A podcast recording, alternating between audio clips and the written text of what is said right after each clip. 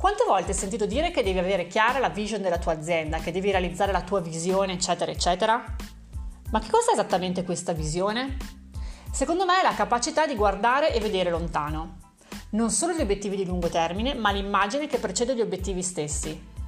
La visione non è la strategia, ma ciò che la anima, ciò che la motiva e ti permette di elaborare un percorso per raggiungere gli obiettivi attraverso quella strategia. In ordine cronologico immagino così questa successione.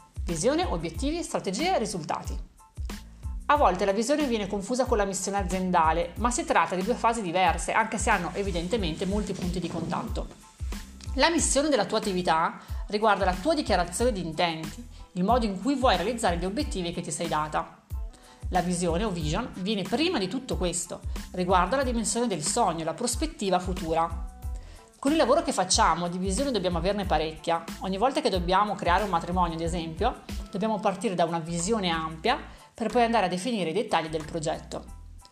Allo stesso modo, quando dobbiamo dare vita o far rifiorire la nostra attività di wedding planning, dobbiamo immaginare uno scenario che rispecchi i nostri valori, i nostri ideali e il nostro scopo. Questa visione ci guiderà attraverso le decisioni che dovremo prendere e ci permetterà di sviluppare una comunicazione coerente che ci rappresenti.